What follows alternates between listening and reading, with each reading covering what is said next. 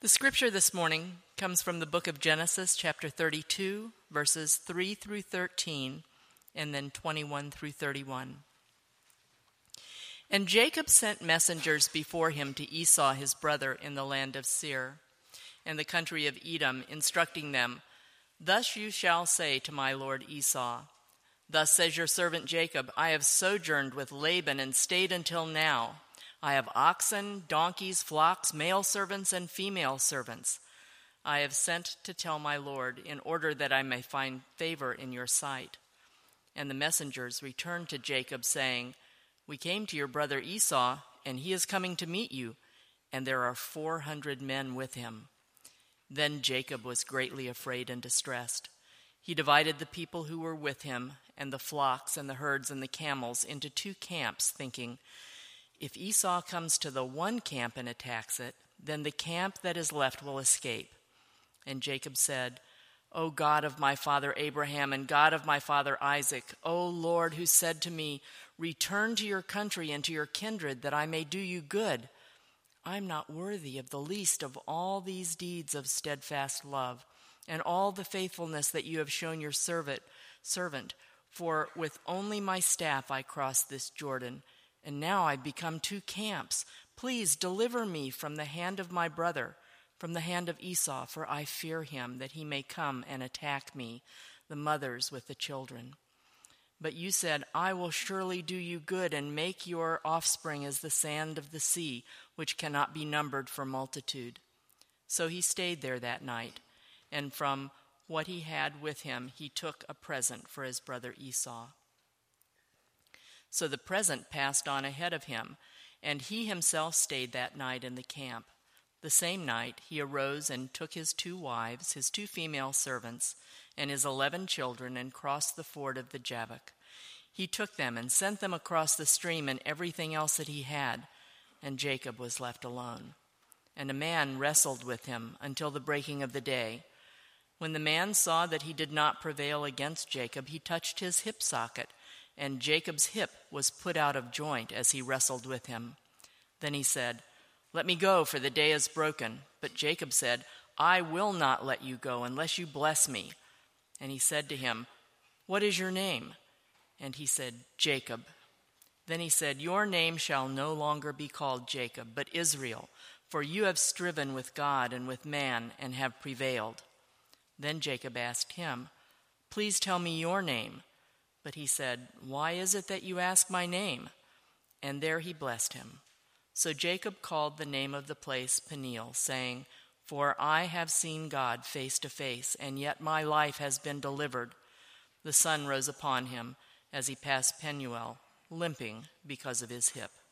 This is God's word.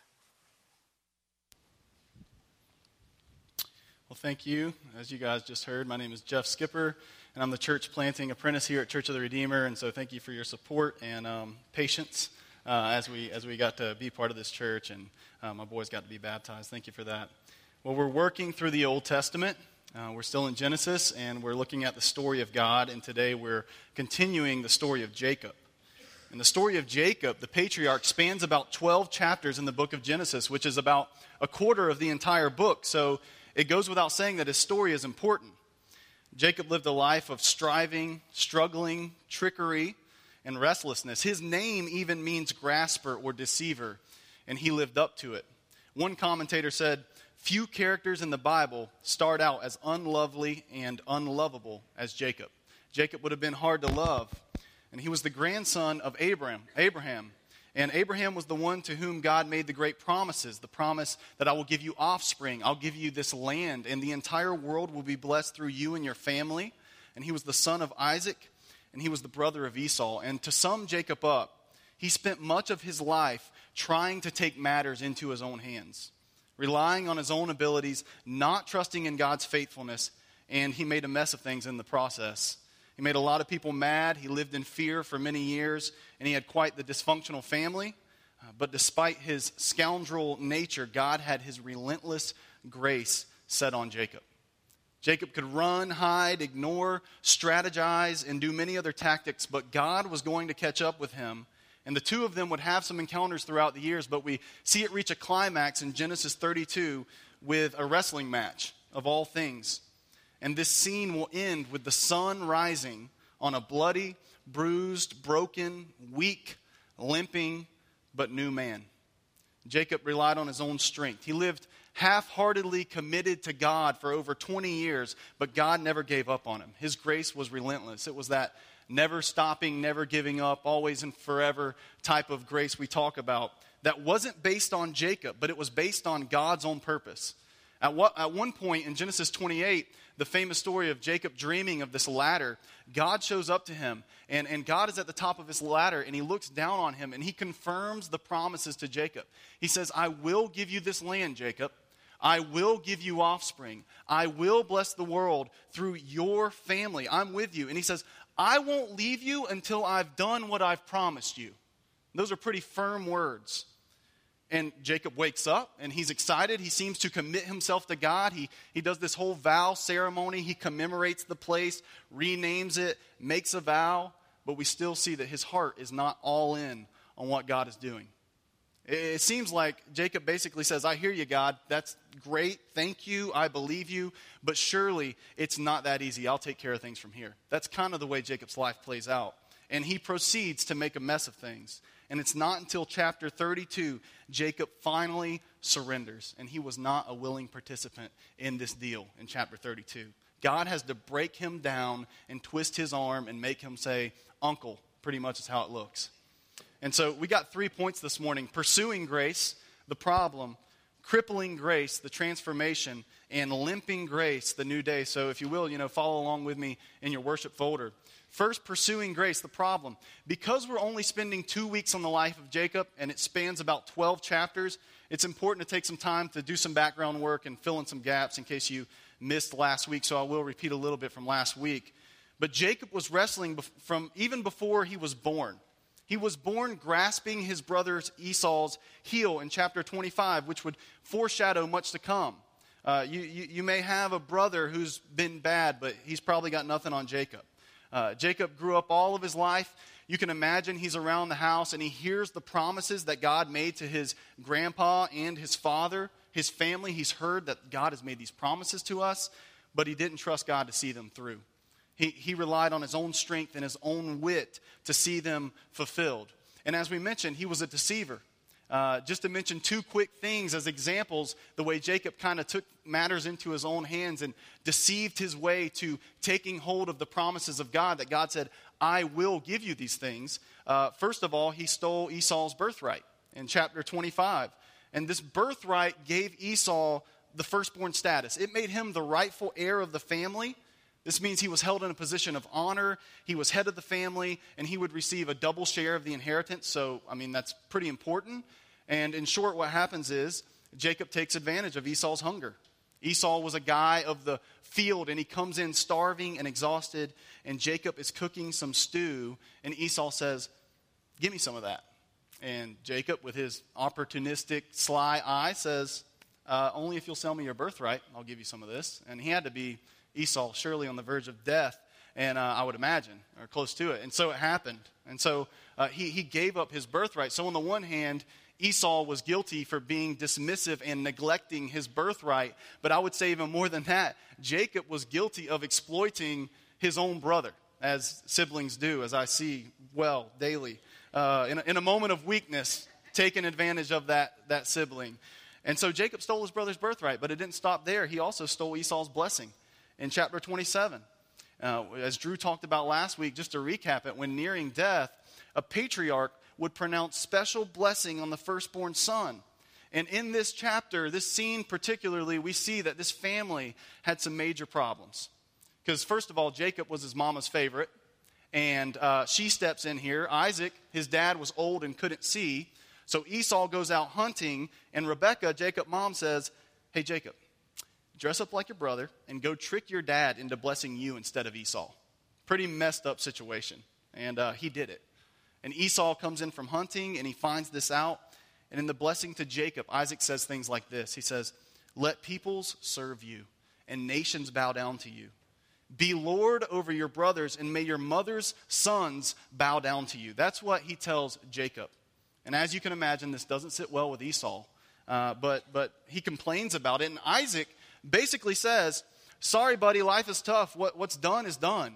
And here's what I have to say to you. He says things like this in chapter 27, verses 39 and 40 Behold, away from the fatness of the earth shall your dwelling be, and away from the dew of heaven on high, you shall serve your brother. And so Esau, like any big, hairy, angry brother would do who's already been done wrong twice, he says, I'm going to kill this joker right here. I've got his number. He, he says it in chapter 27, 41. He says, When dad dies, I'm going to kill Jacob. And his mom overhears it and says, Hey, Jacob, your brother's going to kill you. Uh, he vows to kill Jacob. And this significantly impacts Jacob for many years. This led to Jacob living in fear. He, he lives on the run for over 20 years of his life, and this threat on his life is always in the back of his mind. It's always weighing on him, and he knows that one day he's going to have to go back home and bury his father, and he's got to settle up with old Esau and Esau's going to be waiting on him. And so we see in the big picture of everything that, that for Jacob, taking things into his own hands, not trusting God, using his own strength and wit to get what he wants, he ends up alone with a bunch of broken relationships behind him, just a path of destruction behind him. But I think what's amazing about Jacob's story, given that background, is that even in the midst of all of this mess that Jacob is making, God in his grace is still pursuing Jacob. He's blessing Jacob while he's away for over 20 years. He makes him prosper in land and in property and offspring. And in his grace, he's also making Jacob weary. God's taking all of the mess of Jacob's life and using it to show him hey, Jacob, this is what happens when you live a self reliant life apart from me. So you should trust me. And I see this kind of with my youngest son, Isaac, who you could see, you know, is a, is a little on edge, to say the least. Uh, he comes to me and he brings me things, and I've proven myself capable of doing anything Isaac needs to be done. I, anything going on in Isaac's little life, I've proven I'm trustworthy. I can probably handle it. And he comes to me with things uh, and, he'll, and he'll extend them out for me to help. And as I reach out to grab them, he snatches it back and he goes, No, no, no, no, no, no. And he does this time and time again. He, bring, he wants help, but then right at the moment when I try to grab it, he snatches it back. And, and then I watch him struggle and make himself mad as he tries to do this thing. Parents, you've probably seen something like this with your kids. He gets weary and he becomes a mess in the process. He won't let daddy do it. Even though I've proven to him I can, he takes it into his own hands, he snatches it back, and really just torments himself. And so, before we look down our noses at Jacob, this crooked, bad, deceiving brother, let's realize and confess we're all little Jacobs. We are all little Jacobs. You might not have stolen a birthright. If you have, I, I want to hear about that. That's interesting. Uh, I would love to hear about that. Uh, but we've left the path of destruction in our wake by trying to take matters into our own hands. And in our sin, we've made a mess. And no matter how many times God has proven himself to be trustworthy and capable, we snatch our lives back from him and say, no, no, no, no, no, no, no. And we proceed to make a mess of things.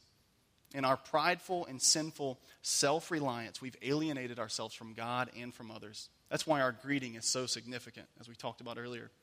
And we go on the run and we seek to find the things that, that, that God tells us only He is capable of giving us. And this leads to a restless, wandering, destructive life. Because, like Jacob, God has made a promise to us. And the promise is the good news of Jesus Christ, the gospel. This is God's good news to us. Just like Jacob, he said, I will, I will do these things. I promise these things to you. And the gospel says God has done this for you. It's not advice or instructions, it's good news. Although you've made an absolute mess of things and you haven't trusted in God and He owes you nothing but justice, He's made a way for you to be right and made right and made whole through His Son, Jesus Christ.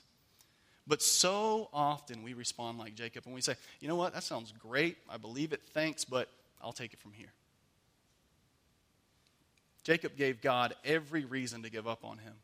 But through all the years, he never gave up on Jacob because, listen, his pursuit of Jacob was based on his own purpose and grace, not on the performance of Jacob. You see, grace is not contingent upon a person's worthiness uh, of receiving it. That's contradictory of grace. God's grace depends on his own purpose. 1 Timothy 2 9 says, God saved us and called us to a holy calling, not because of works, our works, but because of his own purpose and grace, which he gave us in Christ Jesus, Jesus before the ages began.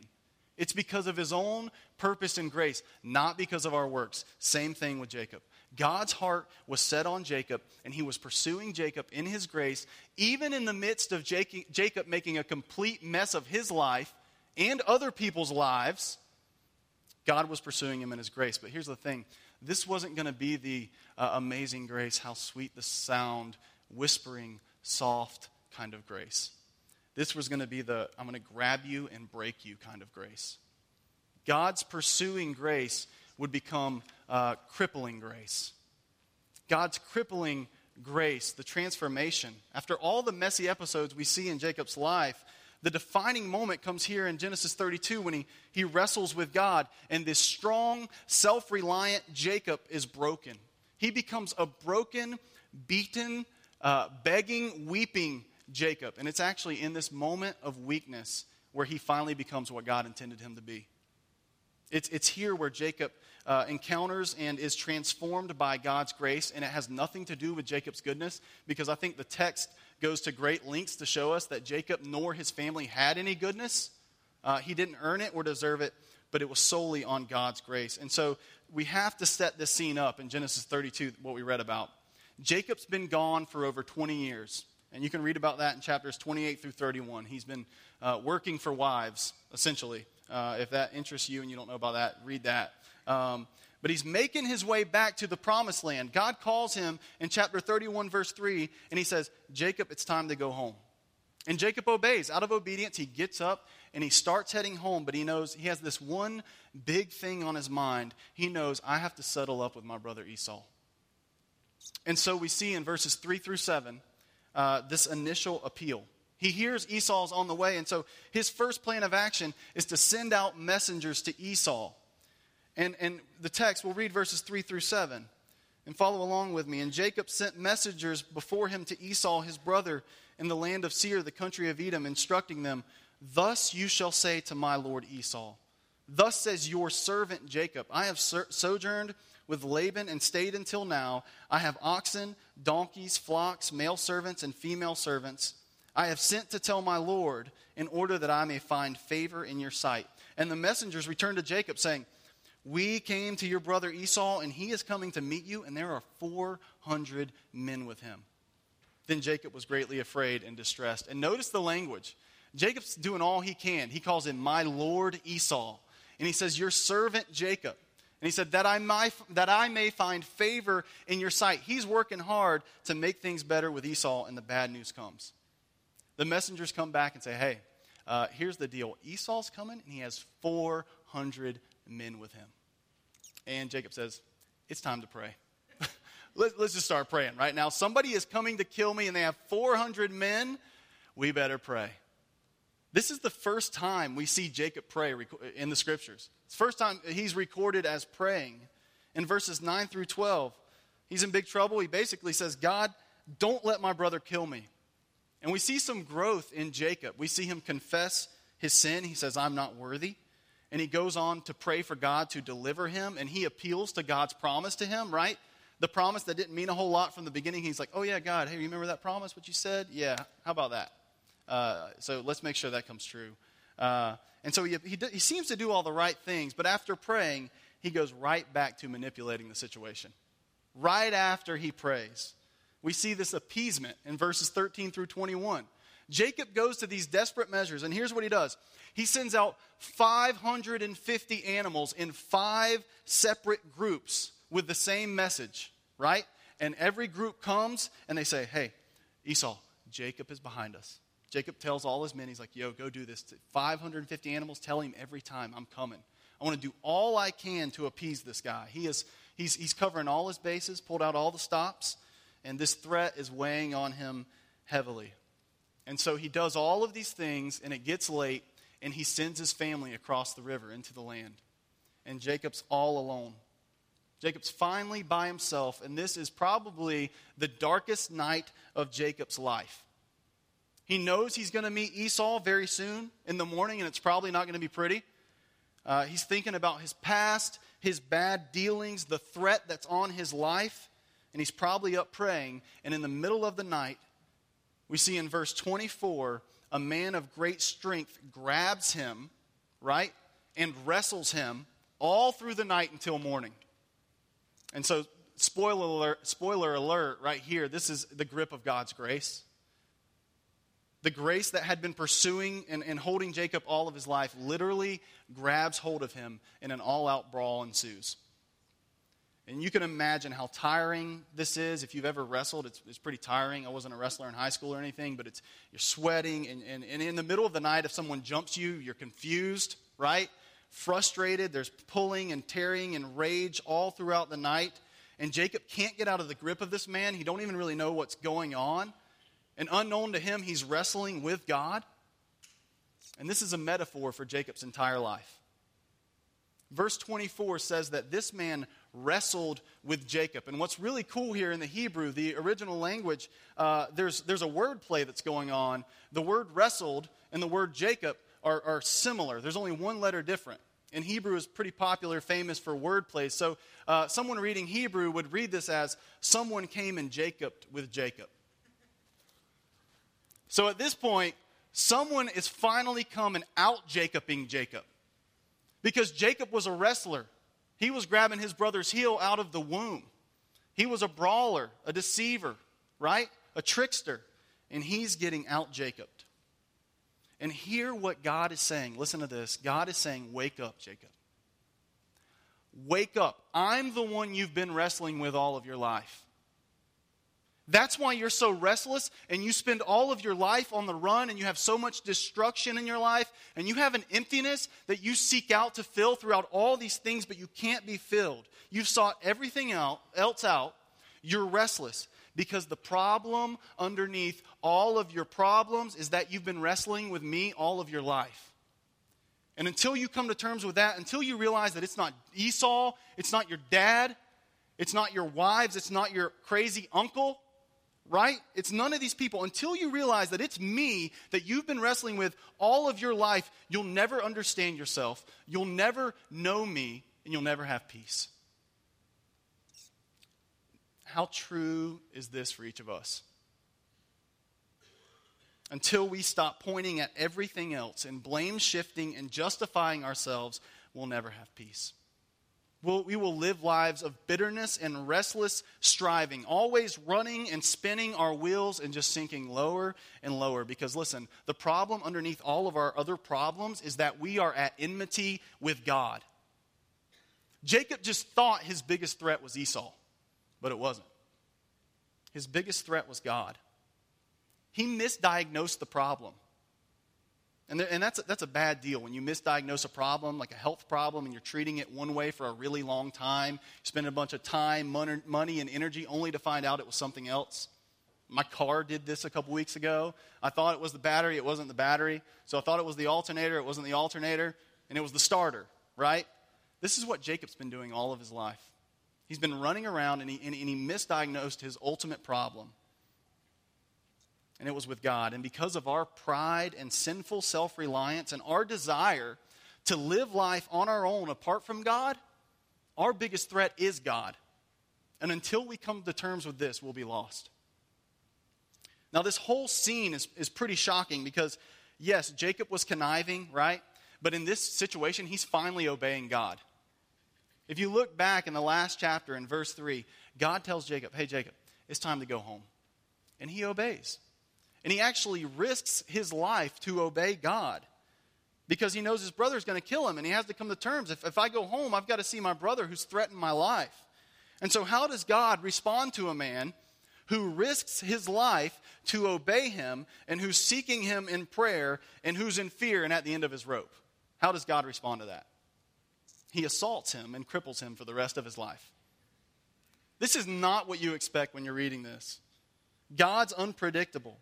But what God is doing is he's breaking Jacob down and wrestling him into a transformed life. God is breaking Jacob down and wrestling him into a transformed life. And so we see this go on. We see this a pleading in a confession. As the, as, the, as the match goes on in verse 25, we see his hip is dislocated, if you read the text, by a simple touch. And at that point, Jacob realizes this is no normal man. This is a, a supernatural opponent, superhuman opponent I'm facing, and this is the crippling grace of the hand of God. And the two finally begin to talk, and Jacob who, who's hurt now, really hurt, refuses to let go. He says in verse 26, I'm not letting go until I'm blessed. And what's interesting about this, I, every time I've read this story, I thought, man, Jacob is so hard headed. Like his hip is broken, and he still don't get it. But what's interesting, what, what sheds light on this text is another passage of Scripture. In Hosea 12 4, it tells us that Jacob is actually weeping here. Jacob is weeping. This is not a proud demand. I'm not letting go until you bless me. No, this is a tear choked plea from a man who once seemed ruthless and unbreakable. And he's weeping and he's begging that he would be blessed by God. And, and, and God asked for his name in verse 27. And Jacob says it. And this is more significant than what it seems at first glance. This is not, this is not just Jacob saying, you know, he asked what his name is. This isn't Jacob saying, yeah, my name's Jacob. This is a confession. Jacob has reached the end of himself and is saying, I'm Jacob. I'm a deceiver.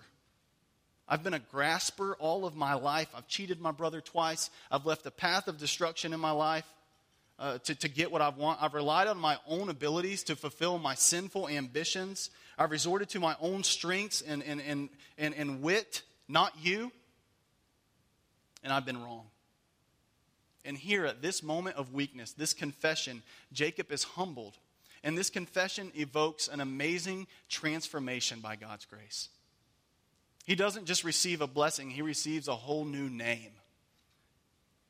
And that's significant. This is an entire, God is announcing a, a, an entire new character on Jacob. The old is gone, the new has come. Jacob has declared a new creation. In verse 28, God says, Your name shall no longer be called Jacob, but Israel. And that word Israel means you have fought with God or God strives. And essentially, what this means is you have fought and prevailed, Jacob, but it's been in your weakness. You finally succeeded, but it's been in your weakness. Jacob's at the end of himself. His own power is over. And through his weakness, he's made new. And this is the relentless, pursuing, crippling, and transforming grace of God. The problem underneath all of our problems is that we're set against God, living self reliant lives like Jacob, and we sinfully try to create meaning and obtain blessing through other means and ways, trusting in our own abilities, and we've, we've got a huge mess on our hands and we're not reconciled to God, and therefore we are his enemies, deserving death. And the only way for God to change us is by graciously breaking us and wrestling us into a transformed life rather than comforting us into a transformed life. And my theory on that is that we're just hard headed and hard hearted. And comforting us into a transformed life won't work. He has to wrestle us into that. God lovingly becomes the enemy of your old self and brings you into weakness by breaking you and waking you up to the reality of your own helplessness, powerlessness, weakness, and sin. That's God's grace and his love towards us. God broke Jacob to save him from himself. He's finally powerless to wrestle any longer. He can't fulfill his ambition in his own strength like he's tried to do all of his life. And his true strength is found when he's weak. My question to you is Has this happened to you? Have you been broken by the grace of God? Have you, like Jacob, made a great confession of your sin? Because Jacob had a name that he had to own before God. He had to own the name of swindler, deceiver, grasper. What's the name that you need to confess? Is it faithless, self reliant, comfortable, uh, joyless, cynical, controller? Uh, if you're like me, you can probably claim all of those to a certain extent or a few of them heavily.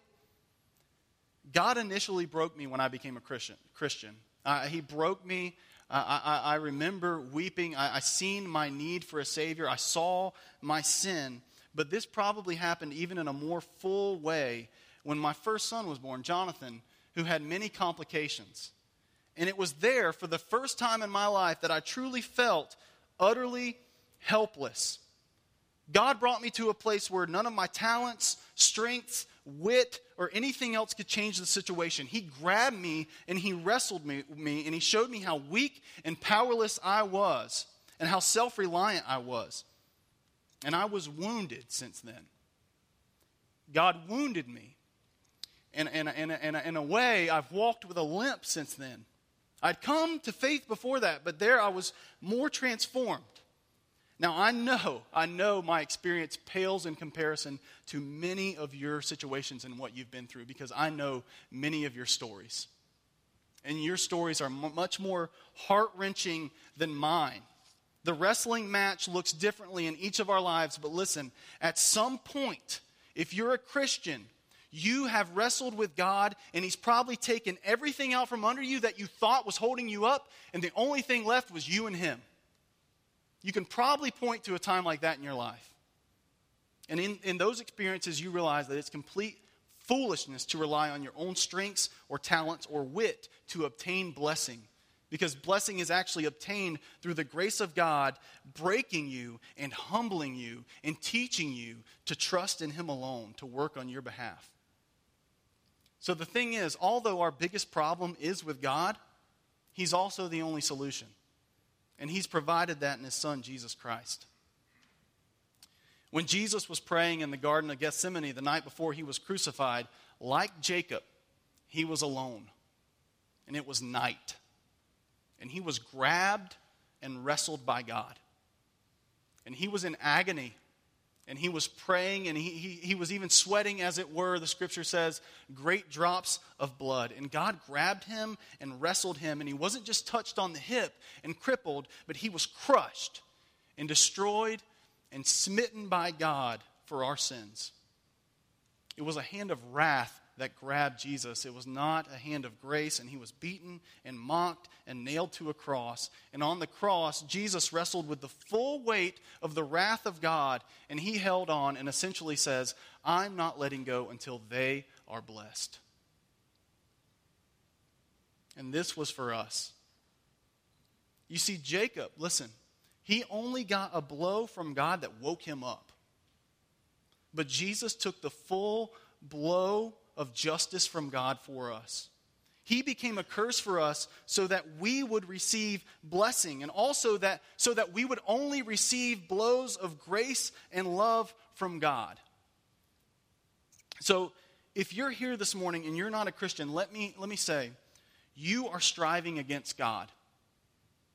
All of your angst and restlessness goes back to the fact that you've been wrestling with God no one else. Scripture says that. The Bible and your own conscience condemns you that you have sinned. You have offended a holy God, and for that you deserve justice. You've missed the mark. And because of that, you're condemned. And listen, God's holiness and his perfection demands that he deal justly with you. He can do no other. He is a perfect God. And the Bible also says that no amount of your talent, skills, smiles, good looks, wit, cleverness, uh, degrees, accomplishments, relationships, or anything else can make you better. And there is a date set by God on which He will judge everyone. And left alone in your sin, you do not want the rod of justice dealt to you, but that is what will happen. But maybe God is laying His strong grip of grace on you even now in your life, even this morning, as your conscience condemns you, you know you've fallen short. There's a moral monitor going off inside you, and you feel guilty for a reason, and that's a good sign because that alone is the work of the Holy Spirit. And let me tell you the good news Romans 10 9 says that if you confess with your mouth that Jesus is Lord and believe in your heart that God raised him from the dead, you will be saved. And four verses later, Romans 10:13 says for everyone who calls on the name of the Lord will be saved. So essentially every single person has two options. You can wrestle with the full weight of God's wrath and not prevail and be crushed justly. Or you can experience his grip of grace because Jesus wrestled with the full weight of God on your behalf. And so I urge you, if you're not a Christian, to call upon the name of the Lord and to repent and to turn from your sins and believe in Jesus Christ, who has worked on your behalf. And at that moment, you will be made right in his eyes. And you will become a son or daughter of God. You will, become, you will be forgiven and reconciled and made whole at that moment. And then you will grow in the Christian life. But at that moment, when you call upon the name of the Lord and believe in Jesus Christ, you are saved. If you're a Christian, the good news is because of the work of Jesus on your behalf, God only wrestles you in love. Now, first of all, maybe this morning, if you're a Christian, you need to feel the crippling blow of God again. Maybe you need to be broken and feel the suffocating grip of grace to wake you up because in certain areas of your life you've become self reliant again. And you need to be reminded that you are weak and wounded, sick and sore, and, and need to flee from your self reliance and rest only in His grace.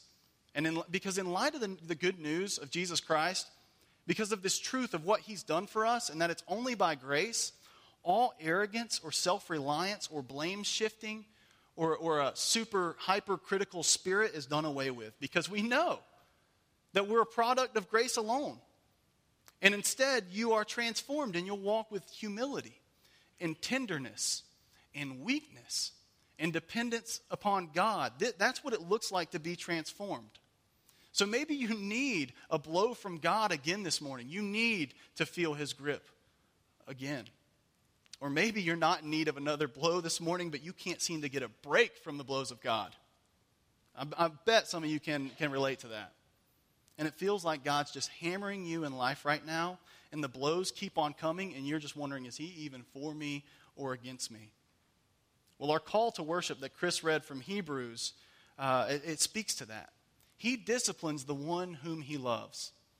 He disciplines the one he loves. If you are not disciplined, you're not his child. That's what the scripture says. It's painful at the time, but it yields this fruit of righteousness. It's for our good. So if you are experiencing these blows from God and you're almost beginning to doubt and you are just downcast, can I encourage you to look to Jesus and hold on and embrace the blows that you're experiencing from the hand of God? and say, I'm not letting go until you bless me and help me understand, even though it hurts so bad, help me look to the cross and remember that you are for me and that this right now going on in my life, this suffering is for my good. You are doing it because you love me. And if you weren't doing it, uh, then the scripture says there's a good chance I'm not even a child of God. Tomorrow, our community Bible reading, one chapter is from Job 5, verses 17 and 18. You'll read this. Behold, blessed is the one whom God reproves. Therefore, despise not the discipline of the Almighty. For he wounds, but he binds up. He shatters, but his hands heal. He's our biggest problem, and he's our only solution. His grip that feels so tight right now, the grip that feels like it's killing you and you can barely breathe, is a grip of grace. So beg him not to let you go, even if it hurts. And He won't let you go. Because that's the promise of God and His faithfulness to you in Jesus Christ. Now, after this transformation that Jacob goes through, this wrestling match of him being broken and renamed, we see a new Jacob. Israel, meet a new day. And this is limping grace, a new day. Jacob says he's seen the face of God and yet he's lived. And he's in, he's in awe because Exodus 33 20 says that no man can see the face of God and live. So, this is probably a way of saying that Jacob has had a, a personal, close, intimate encounter with God. And he names this place Peniel, which means the face of God. And if you look in the scripture, verse 31 says uh, Jacob sees a new day. It's a, it's a symbolic moment. We have this beautiful picture of Jacob meeting the dawn, bloody, beaten, and bruised, and limping, but he's a new man. He passes Peniel, and which means he's entered the promised land. And up until this point, he's been outside of the land. Everyone else, he sent everyone else into the land. But this symbolizes Jacob being outside of God's blessing, being outside of the land. But now, after this transformation, he's in the land, under God's blessing, as a new man, and he's never the same again. The crippling grace of God left a permanent mark on him, and Jacob prevailed when he surrendered in weakness. And we too can experience this sunrise. It says the sun rose on Jacob. Because Jesus wasn't only crushed for our sins, but he rose from the grave. The Son of God victoriously rose on the morning of the third day as he said he would, maybe even, even uh, limping, if you will, like Jacob. Because Genesis 3:15 says the true offspring of Eve would be bruised on his heel by the serpent. But he would crush the serpent's head. And what that means, that's Jesus taking the sting of death for us and crushing death in the process. He conquered by being conquered. He demolished death by dying. He triumphed over the grave by rising again, and so we too, like Malachi 3 2 says, the Sun of righteousness shall rise upon us with healing in its wings. That's the ultimate new day that we taste now, and it's real if we are in Jesus Christ. And furthermore, Revelation 2 says one day we'll receive a new name that only He knows and we know. But even now we've received new names. Because once we were called not a people, but now in Christ Jesus we are called the people of God. This transformation, this new name, comes by grace. It's a grace that hurts, but one that's given by, given by a loving Father. It can't be earned, and, and it can't be grabbed like Jacob thought, but it grabs you and it breaks you. And it transforms you. And you will, you, you will be wounded. And you will walk with a limp. As the church of God, we, we limp on. Our Savior leads us. He's the Savior of the limping saints. Like an army after battle, he's out in front of us and he's fought the battle for us and he leads us to our Father's house and we grab on one another's shoulders in weakness, clinging to him, and we joyfully limp together, full of hope and assurance and undergirded by the strong, steady, loving, tight grip of God our Father. Now, as I, as I end, after the wrestling match, it's not happily ever after for Jacob after he's transformed. In, in, chapter 35, he'll lose three people that are dearly close to him. He'll lose his wife, Rachel, during childbirth. He'll lose his father, Isaac. We'll see his firstborn son, Reuben, commit this heinous, rebellious sin against him.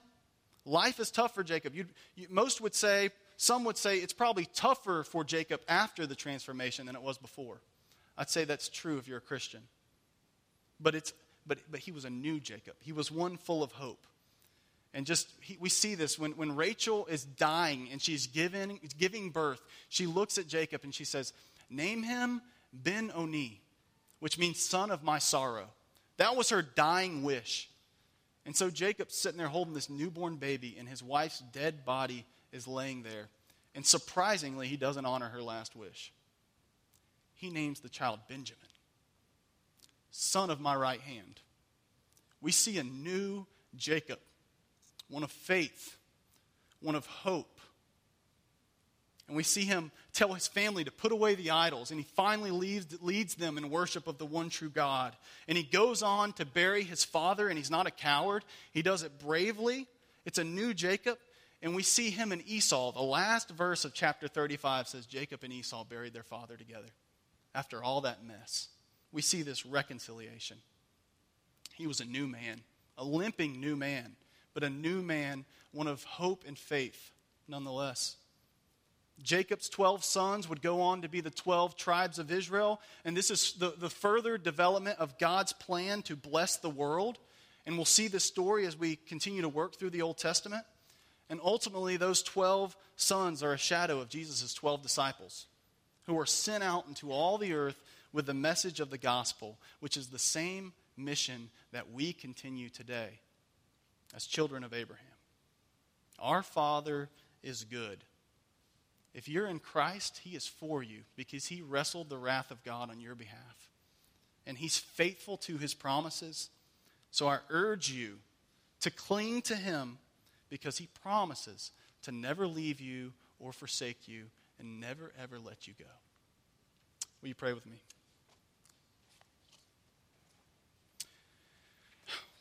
Father, I thank you that you are a God of grace and who pursues us. And Lord, in your grace, you also break us. And, and through breaking us, you transform us as much as we may not like it. God, teach us to embrace your discipline. Teach us, uh, if we are Christians, to embrace the blows that we experience from you because you do it, because you love us. And God, help us to remember that it's okay to be weak because you were strong on our behalf. God, help us to limp in our Christian life uh, in humility and tenderness and weakness. And God, I pray for anyone here uh, who, who yet is not in Christ.